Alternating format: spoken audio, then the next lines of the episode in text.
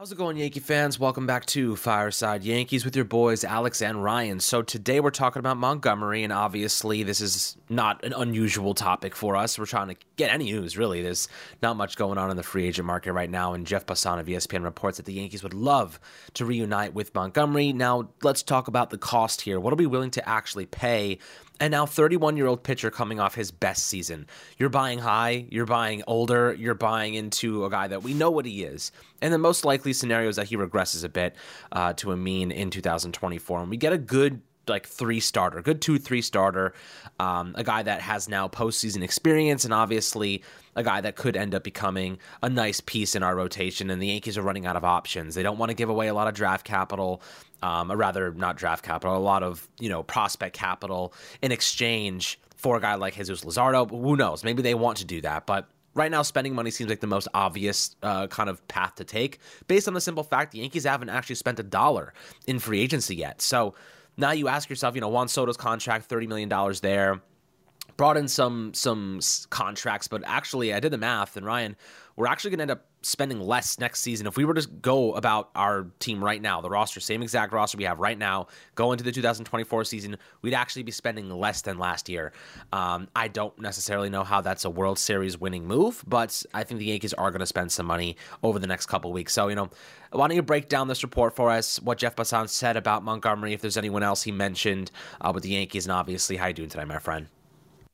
I'm doing well. Uh, you know, kind of as you mentioned, you know, the Yankees have not spent money in free agency, and you know, look, um, I know that the New York Yankees, uh, you know, not spending money in free agency, like that's not a great thing. I understand, but obviously they have added to their payroll. They traded for Juan Soto. That's the big move right there. Um, Verdugo's about nine million dollars. Trent Grisham's about five million dollars. Um, you know, and I, I know that some of the smaller moves they don't really count towards the luxury tax. Like Cody Morris isn't eating a, a chunk of your luxury tax. He's making league minimum. Um, but you know, ultimately I mean, look at the free agent market right now. Um, there is a standstill. Now, I know that arbitration is going to play a little bit of a role in um, when things pick up because of the fact that teams are starting to submit those numbers and kind of figure out and hammer out what those are going to look like. I know we've had estimations as to what you know these payroll situation going to end up being with arbitration um and you know I, will obviously that stuff has to be finalized um, and then on top of all that stuff, you have um, the fact that the market just hasn't really gone the way that teams have hoped it would, right? Frankie Montas got $16 million. I think that shocked a couple people in the industry. I think that shocked the Yankees. Honestly, I don't think they were expecting him to get close to that type of money. Um, you know, obviously the fact that Yoshinobu Yamamoto signed for $325 million. I mean, there was a point in time, Alex, where I was sitting here like, yeah, you know what? If the Yankees offer like 250, that's an aggressive offer and that's going to get it done. 250 wouldn't have even got you a conversation, a second conversation with Yamamoto, it seems. Um, so, you know, look, I, I know that it's a frustrating process for Yankee fans, and there's a frustrating process for us. Like, obviously, we don't want to sit here and wait, you know, um, with no news and, and no updates and nothing. But at this point in time, the Yankees have their guys that they're interested in. We know that they're interested in Jordan Montgomery. I think he would be a good fit at a certain price point. Um, you know, for those wondering if there's bad blood, I mean, Montgomery's cleared up that there's not that there's not bad blood. Um, even when Brian Cashman traded, Montgomery was like, yeah, we traded a pretty good pitcher. Uh, you know, we're getting a player we think we needed. Um, it's not like he came out and said, yeah, this guy stinks, not really going to help us. Like, he did come out and flat out say that he didn't think Marcus Stroman would pitch for us in the postseason back in 2019. Brian Cashman's not shy about when he says, you know, he's not shy about uh, criticizing players. If he doesn't, if he doesn't think a player is good, he'll say it, right? Like, I mean, we we just had that whole debacle where he was basically like, yeah, we know Stanton, his his story is he's injury prone, right? Um, I saw this post where uh, he, you know, while Kei Igawa was still with the team, not not after his playing career, while he was still in the organization, he says he drives better than his fastball does, which is, I mean, the guy Brian Cashman's can be very unfiltered. Um, and, and, I feel like if he was going to, if there was any bad blood between he and Monty, we wouldn't see the Yankees having genuine interest. And if you're Scott Boras, you're not going to say, "Oh, well, they traded Jordan Montgomery, so." We're not gonna play ball at the Yankees. Like, no, if the Yankees offer more money than other teams, he's gonna take that, right? Like, from an agent perspective, his incentive here is to get as much money as possible, right? And we often hear players like Juan Soto flat out said this too. You know who you can call for an extension. You don't go and talk to the player, you talk to the agent. The agent handles that. That's what makes Scott Boras such a good agent. He handles all of that for the player. Um, but with that being said, you know, Alex, personally, I, I think the Yankees are going to walk away with a starter. Um, you know, I, I, I feel a little uneasy about whether that starter is going to be like a big time guy or maybe just like a swing man, maybe more like a Sean Manaea type of guy. Um, you know, I do think they're going to try to add to their bullpen. I know Jeff Passan mentioned um, potentially looking to add, like, you know, they were in the market for guys like Robert Stephenson and Josh Hader and Jordan Hicks, guys of that sort. Um, personally, I'm not for shining Josh Hader. I would love to see Robert Stephenson in pinstripes, though. But, you know, again, like the Yankees are active in the pitching market. There's really only been one massive domino to fall, and that's uh, Yoshinobu Yamamoto.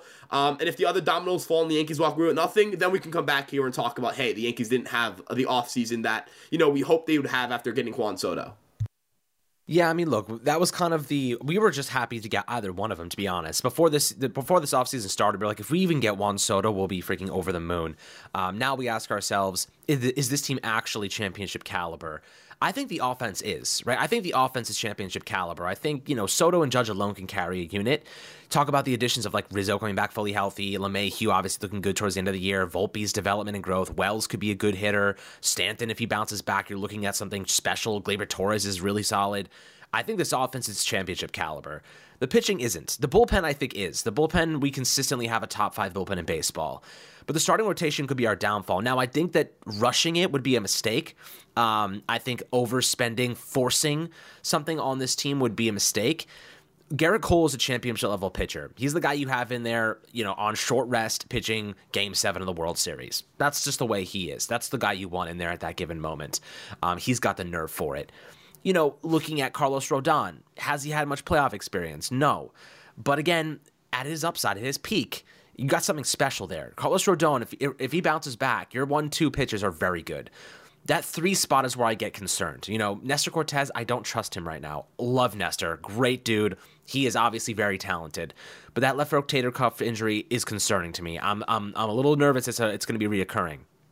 So I got to see a little bit more from him in that consistency department. My uh, Clarke Schmidt, he's a good pitcher. He has got he has really good stuff, but he's inconsistent. We've seen flashes of what his upside looks like, and Gerrit Cole being his mentor is certainly a good thing. So I think that Clarke Schmidt, if he takes a step forward this year, he's going to be a good three four guy, um, probably closer to a four. I wouldn't be surprised if season you know as we roll on, Cortes ends up becoming our five. We needed three. Montgomery, in fact, is a perfect three. Shane Bieber is a perfect three. Um, I, I, think that adding two pitchers would be ideal, but you know if we're only able to add one, and we wait until the trade deadline, and you still have Will Warren making moves, maybe he looks solid. I think you can survive a Corbin, uh, rather, sorry, Shane Bieber or um, Jordan Montgomery at three easily, like without question, without fail. Obviously, one is going to require a bit of money. One of them is going to require a little bit of cha- a little bit of capital to offload. Now, the contract differences, Ryan, are significant, and I'll ask you this question because I think it is a, a, reasonable question to ask. If you go and you sign Montgomery to, let's say, a $150 million deal right now, and you're paying him, I don't know, $25 million per 27 mil, something in that range or you go and get Shane Bieber, who's owed an estimated $12.2 million in his final year of arbitration. That contract now comes off the books, and maybe you look to offload, you look to save that money and make a big splash on a player like Corbin Burnes next offseason. Is that like wh- which direction are you going in? Get Montgomery now, or get Shane Bieber now and then save the money next year and make a run at Corbin Burnes, or do you get Montgomery and you know utilize his consistency, obviously coming off his best season to make a push at a World Series right now. What, what, or maybe you go after both. Like I think that's not out of the equation to say you get Bieber and Jordan Montgomery and make a real, a real push this off this upcoming season. And maybe that's what the Yankees are thinking, and just trying to wait to see what the market looks like, and, and you know, not trying to be used as leverage. They like Montgomery, they want to bring him back, but it's not going to be easy and it's not going to be cheap because he's coming off his best season. You know, which kind of avenue would you go in this direction? Yeah, so Shane Bieber is definitely a guy that I think would be, I mean, kind of perfect in the trade market. Um, but Jeff Passan kind of, you know, hinted at the idea that he might not get dealt, right? Like he might not be a guy that the Guardians are necessarily feeling like they have to trade, um, which does suck. But also at the same time, right? Like, you know, it's not bad if you try to revisit that at the deadline, right? Again, you know, you try to talk about the framework of a deal and then you try to revisit it later on. Um, but you know, I, I would rather have Shane Bieber on that on that one year kind of flyer so that I don't have to commit long term money. Um, you know, and, and, kind of let myself stay a little bit financially flexible so that we can um, kind of evaluate what the team needs next year or the year after. Um, but look, Jordan Montgomery is stability, right? Like Jordan Montgomery is stability. Shane Bieber doesn't provide that same level of stability. And you know, Alex, we've sat here and talked about how you know we're uneasy, right? And you know, there, you know, you got the two lefties in Rodon and Cortes, where that's question mark one and question mark two, right? How good those two pitchers are are going to determine a lot of what you are next year. You know, can Rodon bounce back? I think he can, but as you mentioned, right, like there there are concerns. You can't just say, yeah, he's just going to you know have a healthy offseason because we can't guarantee he's going to be healthy. That hasn't been a consistent theme for him in his career. For Nestor Cortes, right, like is Nestor Cortes going to look like the pitcher he was in 2021, 2022, or will he look a little more like the one he was in 2023, which was an ineffective starting pitcher? You mentioned Clarke Schmidt as well. Like how, how much better is Clarke Schmidt going to get from 2023 to 2024? If it's not a you know if it's if it's marginal at best of an improvement, he's a fifth starter, right? So you're going to need to find a guy that slot in slots in ahead of him. You know, obviously the Yankees have some minor league pitching depth at the upper levels of the minors. You know, Chase Hampton's a guy I, I think every Yankee fan should be looking out for. I know people are talking about, well, what about Luis Gil, Clayton Beeter? I'm gonna be bold here. If the Yankees were to go for, uh, you know, if the Yankees to pick between like Clayton Beeter and Luis Gil, just go with Chase Hampton. Like just just go with Chase Hampton at that point. Like I I, I think he's his stuff is that good. Um, but you can't ask a rookie to be your fifth starter um, and, and not know that that comes with risk as well. So you know obviously Will Warren's in that equation too. I think Will Warren, Chase Hampton. You know, those are two guys I look at and say those are the only rookies I would consider starting caliber on opening day. Um, but like I, I just I don't really know what the Yankees are going to do, right? Like Jordan Montgomery financially makes like it, it, could be a complicated situation where it's like his market's here, the Yankees may only want to go here. And look, maybe his market falls, right? Maybe you know, I know the Mets are not going to be in. Um, the Red Sox are more active on the trade market according to Passan, and I mean, sorry, they're they're just cheap as hell. Like they're not they're not they're not being big money spenders. I don't not really concerned about them in a bidding war. Um, you know, you have teams like the Phillies who could get involved, but how aggressive will the Phillies be? Um, you know, there are just a lot of questions, right? Like who's involved in this Montgomery market? It's like the Dodgers are in, the Giants really aren't in. Not like the Angels are really in. Like it really does feel like the Yankees are, and, and the Rangers obviously the incumbent team, but the TV deal that's become a, a, consistent theme of reporting where it's like, hey, the TV deal makes it seem like the Rangers can't really pony up what it's going to take to get Montgomery. The Yankees feel like the best positioned suitor to land him in terms of finances, in terms of fit, in terms of you know desire to go out and get him. But like Will they meet his market? Will his market come down? I don't really know. You know, are, is the market inflated more so for guys on one year deals? Like, did Frankie Montas get $60 million because the Reds are like, hey, who cares if it's a bad one year contract? We're either going to be bad and he'll be good and we'll trade him. We'll be good, he'll be good and we'll go on a playoff run or you know we'll be good he'll be bad or we're bad and he's bad and we just let him go in for agency like it's not really like a big risk so perhaps they're like hey we have to jump on an opportunity to get a guy who comes with like no risk for us because there isn't that same pressure to go all in where in the yankees perspective it's like hey if we're gonna shell out 16 million dollars we need to get a guy who did it who threw more than one in the third innings last year right like the Yankees are in a really weird spot. They have to be selective, but also they can't do nothing. It's it's a very odd like very precarious situation. You can't just get anybody. Like you can't sign Michael Lorenzen and say, "Oh, that's an addition," because I don't even know if he's better than Will Warren. I- would say no. I'd say he's not better than Will Warren. Um, but you can't at the same time say, "All right, we're gonna do nothing. We're just gonna run it back with the pitching staff," because there are a lot of risks. So. I don't envy Brian Cashman's position right now. I don't envy Hal Steinbrenner's position right now because I don't really know how this market's going to shape out. But if you ask me, hey Ryan, put your money on it. Who do you think the Yankees are going to get? I'm gonna go with Jordan Montgomery at this point. Like I think it's that's the likeliest candidate. It's not Yankees versus the field. Like Yankees have like a 60% chance to get him. It's more like they have like a 35% chance to get him, and everybody else is just a tick below. Yeah, I mean, look, I'm, I'm seeing online right now that Jeff Passan thinks that Shota Imanaga's deal could be worth north of $100 million. It's not going to be cheap, man, to get one of these pitchers, but end of the day, the Yankees have the financial resources. Um, they, ha- they have it. Like, we're going to see some movement here in the next couple of weeks. I'm pretty sure of it.